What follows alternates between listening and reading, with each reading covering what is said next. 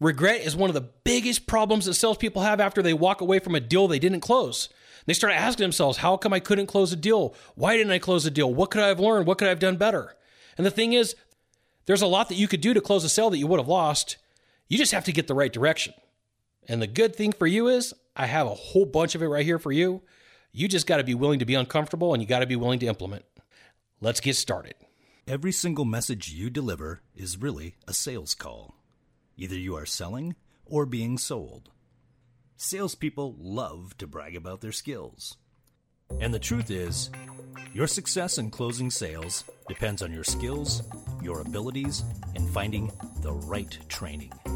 And the great news is, you have come to the right place here at the How to Sell Show with your hosts, Dale Bell and Scott Sylvan Bell. And be sure to join the party at howtosell.live and download your copy of The 10 Common Mistakes Salespeople Make. Aloha from Sacramento, California today. Today's an amazing day. We're going to talk about how to close a sale you would have thought you would have lost. And to begin with, I want to ask you an important question. How do you know you would have lost the sale? And I really want you to think about that. There's times where a company will say, Hey, I need you to come ride with a salesperson, or I go ride with a salesperson. We get into the conversation, and they start telling me about the deals they could have won. And I start inquiring, asking questions, drilling in, and saying, Why? How? Give me some examples. Share with me. And it usually comes down to like some phantom event that could have taken place. And I start asking about what action did you take? What did you do? How did you do it? And usually what ends up happening is it ends up being a story without any type of resolution. They're like, well, I could have done this. And it could have been a close, it could have been some sort of question, it could have been a word track, it could have been something, but they chose to do nothing. So today, since it's an amazing day, I'm going to take that excuse away from you. So, how do you know? How do you know you could have closed the sale? I could have closed it. Now, with as many ride alongs that I've been on, there's times where I ride with a salesperson and I'm riding Copilot and I watch the presentation and the deal doesn't close. And I do the Columbo close, right? I stop for a second. I go, hey, wait a minute. I sat here, I watched this entire presentation and I look at the buyer and I'll say, hey, it seemed like this was something that you wanted. Now look at the salesperson and says, it seems like you have something that this buyer needs. Where is where's the bridge falling down? Where's the gap? How can we fix this? And sometimes that conversation will bring people around. They'll say, Well, I have this objection. And I become like the mediator. Well, tell me what that objection's about. And the buyer will look at me like, Well, where did you come from? You've been sitting here playing on your phone the whole time, not paying attention to the presentation. And I'm like, Exactly. Like I'm watching the ping pong match going back and forth, and I don't understand. You seem like you want it. You seem like you need it. Sales guy has it. What's the holdup? And sometimes it's just a matter of having the questions and the stories like that. You, you could just say, Hey, look, Seems like I got everything that you want. I got what you need. Let's just do some business. Today, I'm going to give you some different options on how to make that happen and things that you can say. But, but, but you have to be comfortable with being uncomfortable. You have to take the, the heat for a few minutes. You have to be able to say, all right, for a few seconds, I can I can get past the fear of looking dumb, get the fear of looking silly, the fear of being rejected by a buyer. And with that being said, how many objections deep can you really go? How far? How how many objections? Uh, one of the the things that I would do when I was a sales manager is I would bring guys in, girls in, whoever was new to the sales world, and I would give them training. I would give them coaching, and I would say before you can go out and sell, you got to be able to go ten objections deep in front of the entire sales team. And the entire sales team is going to vote if you should be out on the field, on the floor, out there closing deals. And if they don't think that you can be out there, then you're not going to go sell. And conversely, when the salespeople say, Yeah, I believe that this sales guy or the sales girl can go close deals, you don't get to complain because you voted, right? And so, how many objections deep can you go? Did you know that the average salesperson can go three? Exceptional salespeople can usually go five to seven. There's a reason why I picked 10. And I've got a whole process of building out an objection builder and having conversations and the whole thing is, is people usually get that confused. They're like, hey, Scott, all these closes are built on pressure. All these closes are somewhat old school sales. And I'll say, yes, and you're not going to use them this way. Because by the time that you get past being able to overcome 10 objections, you're going to have so much comfort you won't have to do it. You'll have to do it in the sales room, but for the most part, in meeting with a client, in meeting with a buyer, you're never going to have to use it because you're going to be so comfortable with what's going on, you're going to be okay. So when I said be comfortable in being uncomfortable, this is what I mean. Take the heat outside so it's really easy to do inside, meaning take the heat in the in the office so that when you're meeting with a buyer, it's really easy. Something to remember too, people buy even when they're angry. It's an emotion. Sometimes people say, I can't sell this guy or this girl right now. They're mad. We'll we'll leave the office. We'll we'll go out in the hallway for a second just to, to regroup to figure out what's going on and see what we could do. We'll put a pause or a, a mute on the on the phone call or on the Skype session or the Zoom session and we'll turn the volume off. And I'm like, where are you at? What's going on? Oh, I can't, I can't sell this guy or this girl. They're mad. Like, close them anyway. They're not going to buy. I'm like, yeah, they are. You just got to ask them for the sale. Sometimes people will say, well, like, you know, I'm angry. I'm like, yeah, that's not going to stop you from making a purchase, is it? And sometimes people will just be like, yeah, you're right. I got to get it done. And sometimes it just comes from your certainty. So there's things that I've seen. There's things that I've seen. And because I've ridden with so many salespeople and I've watched so many presentations, some of these may be counterintuitive. Some of them you'd be like, Are you serious? I never would have guessed that. And I'm cool with that, right? I'm here to share, I'm here to give you some information. One, you got to get used to pressure. And the thing is, is sometimes people don't understand that some sort of pressure is necessary. A time limit is pressure. A time limit is a constraint. Any constraint by nature is going to put pressure on somebody. And sometimes people are like, well, I don't want high pressure. Well, there's nothing wrong with asking for a sell. And if someone's going to be mad that they're like at the beginning of a presentation, they're like, I don't want to be asked for the sell. And like, I'm, I'm kind of like a, a, smart aleck. And I'll be like, so you don't want me to ask you for the sell? Like, no. So like, if I said, let's go ahead and get this taken care of, you would tell me no. And they're like, well, I don't, I don't know yet. Sometimes it's out of nervous energy. Sometimes people really don't know what they don't know. And if you treat an objection like it is an objection, maybe it's not. Maybe it's just that person talking, but like at least have a conversation, ask them some questions. Two, have a sense of calm and certainty. Panic hurts your sales process. Panic hurts your sales process. I've heard this analogy a couple of times. I think I heard it from Jim Camp. Okay. I think I heard it from Jim Camp. And the question was if you're a fighter pilot and you got eight seconds to live and your plane's going down, how much planning do you do? And the answer is you plan for seven seconds and you use the last second to use your maneuver. I thought that was pretty dang interesting. So hopefully I'm I'm given the right attribution that that was Jim Camp that said that when in one of his trainings. I think start with no. One of the things that that you may not see and you may not realize, and this is why you really do need to video your sales presentation, is when you're under stress and under pressure, your body language is no longer fluid. It's really jerky.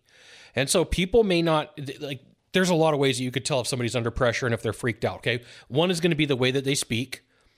Two is going to be the nonverbal communication that you see that that your brain's like, eh, something's wrong here. Don't know what it is. But closers are usually very fluid with the way that they talk. They're usually very fluid with their body language, meaning it's not jerky. It's just very certain. Here's what we can do. Here's how we can take care of you. Number four, timing. There is a count. There is a count to how much time should be in between you ask a question and the reply. And depending upon the stress, depending upon the question, I'm going to peg it at three to five seconds. Three to five. Now, you wouldn't know that unless you sat through a presentation. You wouldn't know that unless you rode with a bunch of closers. But most responses are three to five seconds. And underneath the table, I'm tapping my foot, right? I'm like, I got the timing going two, three, one, two, three, one, two, three. Ask the question, close it, deal. Yep, that's what it is. Three to five seconds. So there's some things that you can do. I'm going to give you multiple ideas and I want you to find one outside of your comfort zone and become comfortable with it. it means you're going to have to put in some work and effort. I can't just say go out and do this and you're going to go out and try it and roll it without putting any practice to it. That would be irresponsible. But I want you to find the most uncomfortable thing on this list for you and and role play it. It may not be like super uncomfortable for some people. It may be like, well, I don't know if I'd ever do that. Well, try it and role play it and see how you can make it happen. I found that the average amount of times that you have to say something to get it used to the way you would do it is about 10 to 15 times. So if I give you a word track, it may take you 10 or 15 times to say it. The really good people will practice at 20 or 30. The exceptional people will practice at 50. And then the exceptional people will do it on video and listen to it to see how it's going. Okay. when you take a look, ignore the first objection. That could be one option that you use. So I worked with this plumber, Nate, and Nate came to me. He's like, Scott, I want to increase my income. What do I got to do? And I said, you know, show me what you're doing to close right now. And the first objection that I give him was, I want to, I want to think about it. And I, I told him, I said, here's what you do. You ignore the first objection. And he goes, I can't do that. People will be mad at me. I said, you asked me for help, Nate. I'm going to give you help. I'm not going to tell you anything that's going to cause you problems. You may get some people who say, you're not listening to me. And you're going to have some people who go, yeah, absolutely. So this is exactly what I told Nate. So you're getting some free coaching here on the How to Sell show.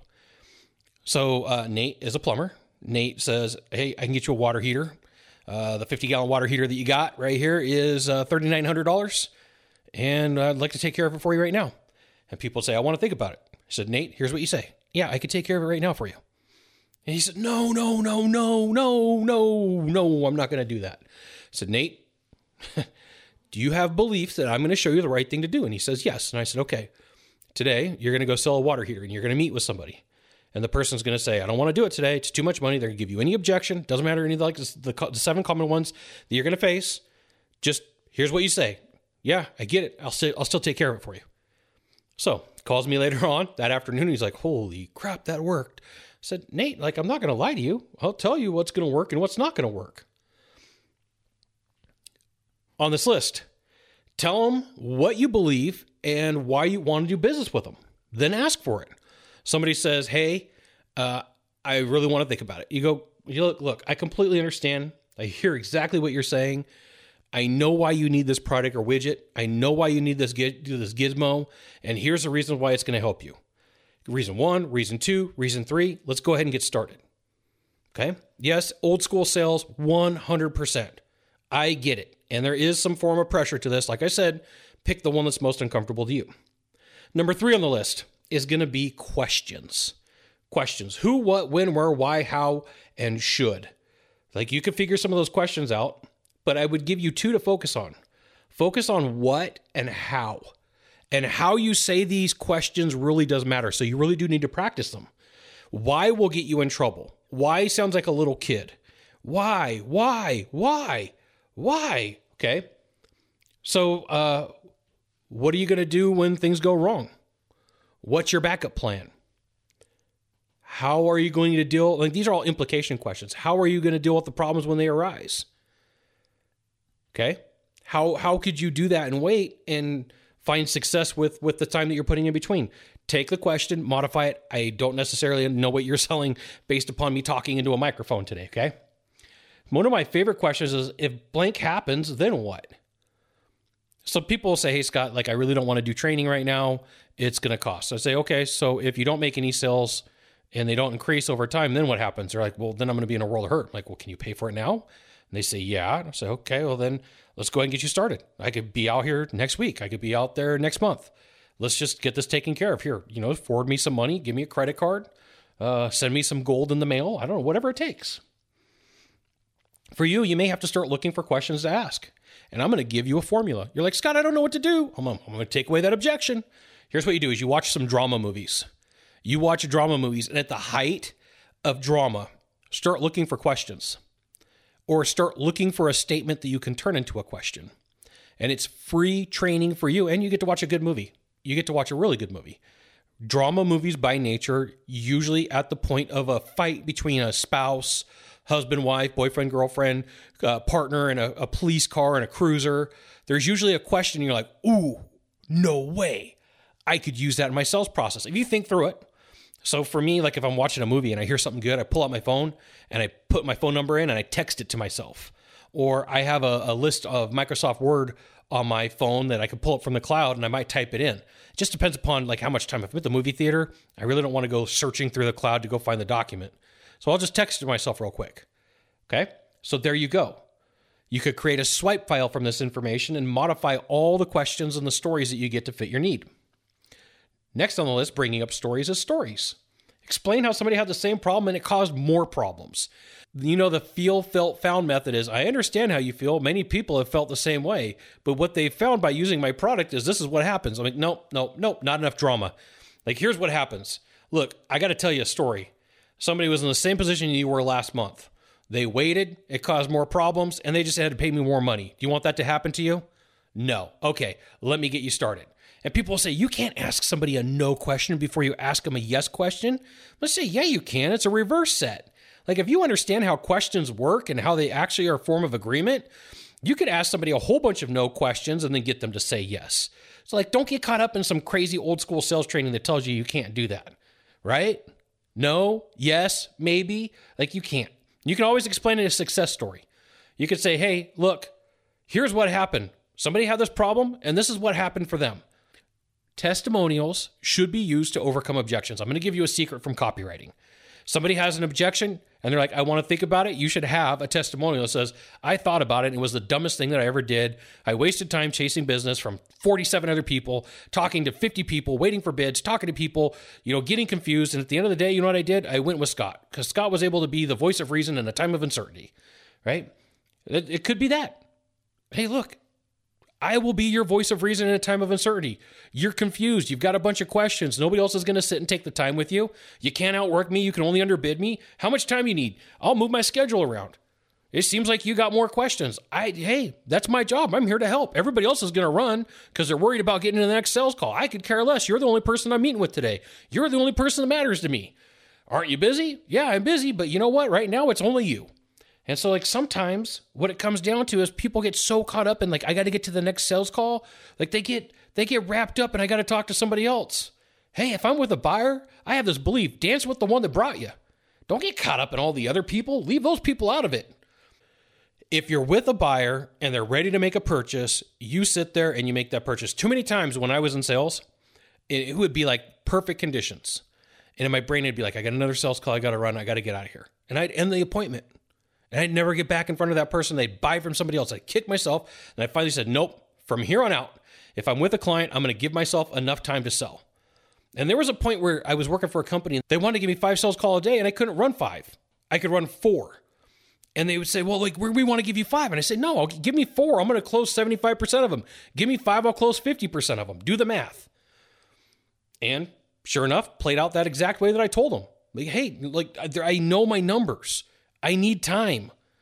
There's a point where I have too much time, but four a day, that's all I can do. It's, I'm not going to do any more. You can have closes and word tracks. I'm going to give you my list. I have a whole episode of this on the How to Sell show that'll really help you out. Episode 73 12 easy word tracks for new and struggling salespeople. Like, it's not hard to find these, and I'll give you a really quick rundown on what they are. But you can go to the, the episode and learn all of these word tracks that are my go to. So the first one's my biggest concern. My biggest concern is if you wait, you're going to have more problems. It's like a cavity in a tooth. It doesn't get better, gets worse. Number two, why don't we do this? Or how about we do this? Hey, I got to think about it. How about we do this? Let's just get you started. Number three, either way, you're going to pay. Either way, you're going to pay. Either you're going to pay right now or you're going to pay later. You might as well pay today. Future value of money is going to cost you more in the long run. When's procrastinating ever made anything better? Let's get you started. I have an idea of what we can do to help you out. What's your better solution at this point? Looks like you're giving up a lot only to get a little. It's not going to help you in the long run. I don't know if that's the best solution for you, but I do know it is. If you go that route, you're going to see a train wreck in slow motion. You're going to want to cover your eyes. You could, but why would you want to when you could do this instead? Things don't get better from here, they only get worse. And that's perfectly fine and normal. Say, like, you have 12, and I go in depth on them on episode number 73. Last on the list, follow up. You want to close more deals? Follow up. The average salesperson has one follow up, and I make fun of this all the time for a reason. Hey, I was just calling to check in and see if you're ready to make a purchase or if you have any other questions. Like, no, where's your update? What's what? Tell me what I'm going to lose out on. Know that your follow up skills, just by increasing them a little bit, will net you a lot. By increasing them a significant amount, you'll close way more deals. The fortune is in the follow up. I do have an episode on that too, episode 35. So sometimes people say, hey, you know, I, I went with a competitor. I went with uh, this person. I went with that group. Hey, cool. Well, besides the money, why'd you go with them? I want to exclude the money because that's going to always be the the option. Like, no, no, no. Like, there, there had to be another reason. I had a guy say, hey, Scott, you're a jerk and I don't like you. And I said, okay. Well, besides that, why else? And I was able to go like three or four objections deep with him and figure out what was going on. And I found out the guy wasn't going to be a good fit. If he thought that I was a jerk just from having a conversation, I was like, man, like your salespeople are going to be in for it because I'm I'm very pushy. I'm very difficult when it comes to sales training. The reason for it is I want it to be more difficult in the training than it is to meet with a buyer, to meet with a client. Drop by if possible. If you're in a in an industry where you could drop by, if somebody made you come out and speak to them for a while, why not make it uncomfortable and go speak to them? Why not find out what's going on? Sometimes they're going to dodge you with the gatekeeper. Sometimes they're going to meet you face to face. People tell me it's a waste of time. And I'm like, no. Anytime you could gather information and intel on why you didn't close a deal, it makes your life so much e- easier. It might be uncomfortable, but it makes your life easier. And you ask them the question besides the money, why'd you go with XYZ? What happened? How could I have helped you out? You know, tell me, tell me where I missed. And there's been times where people said, well, you know, you offered a solution that we didn't need. My fault. My fault. 100% my fault. Like, I got to own that. And there's going to be times where you're like, oh, punch in the gut. But if you're smart, you won't make the mistake again. Last on this list, send a gift. Every time I go to Oahu, I send out a box of chocolates, coffee, uh, and a bunch of candy. And it comes in a big box. I'll tell you that it cost me between 50 and $70 to send one of these boxes. But I'll tell you what, you want to grab somebody's attention, you send them a gift. And if you need to get somebody to get a call back to you, find a way to send them something cool. Find a way to send them something amazing that they're like, hey, that was pretty darn cool. I really like it. Hey, can we get this conversation going again? I sent a box to a person that was an author that I was trying to get uh, for an interview. And they ended up calling me saying, Hey, Scott, who the heck are you? And this box of, of coffee and candy is amazing. Let's have a conversation. And it netted a good client. You can close a deal you think you would have lost. You just have to live outside of your comfort zone. I, I met this guy, I don't know, I want to say 2008, 2009. His name was Ken Wood. And Ken was selling heating and air. And back in 2008, 2009, $2 million was a big amount of money for heating and air. And I think he sold like 2.2. And I went to dinner with this guy and I was picking his brain. I was asking him all sorts of questions. I said, Ken, what was it you did? And he goes, I figured out how to ask one more question. And I said, Well, what was the question that you asked? And he goes, That's what you got to figure out. And it was like one of those conundrums where I'm like, I just bought you dinner, punk. Why aren't you giving me the goods? He was giving me the goods. He was giving me the hint. I just wasn't reading between the lines. The question that you're going to have to ask is the one that you're going to have to figure out. And I can't tell you which one that is. I can give you a bunch of different items. I can give you a bunch of different solutions. I can give you some some pointers and say go this direction. But what's going to happen is you're going to have to get out there and you're going to have to face it on your own. And sometimes you're going to make mistakes. Sometimes you're going to get people who are uncomfortable. And there's going to be times where people say, heck yes, let's do it. Let's close it. If you wouldn't have stuck in the game and asked one more question, you, you never would have netted the deal. You just have to live outside of your comfort zone. Everything you want is on the outside of your comfort zone. You want to get a significant other and you're scared to ask somebody to go out on a date? Good luck. I want to promise you, it takes a lot of courage to go out and be willing to face rejection. I do not want to give anybody bad information. I will say, hey, look, try something new. Try it in role play. Do it 15, 20, 30 times before you go out and roll it. Don't be irresponsible and waste time and, and waste a, a new close or a new process on something you haven't practiced. In the world of sales, leads are expensive. You can get everything you want if you can figure out a way to close the deal if you would have lost. And a lot of times that comes from you stepping outside of your comfort zone. You got to do it. Thanks for checking out this episode of the How to Sell Show. You can join the party at howtosell.live to get the show notes, links, updates on new episodes, recordings of previous episodes, articles, as well as videos. You may not know this sales secret, but sharing this episode with a friend will bring you good luck. See you soon.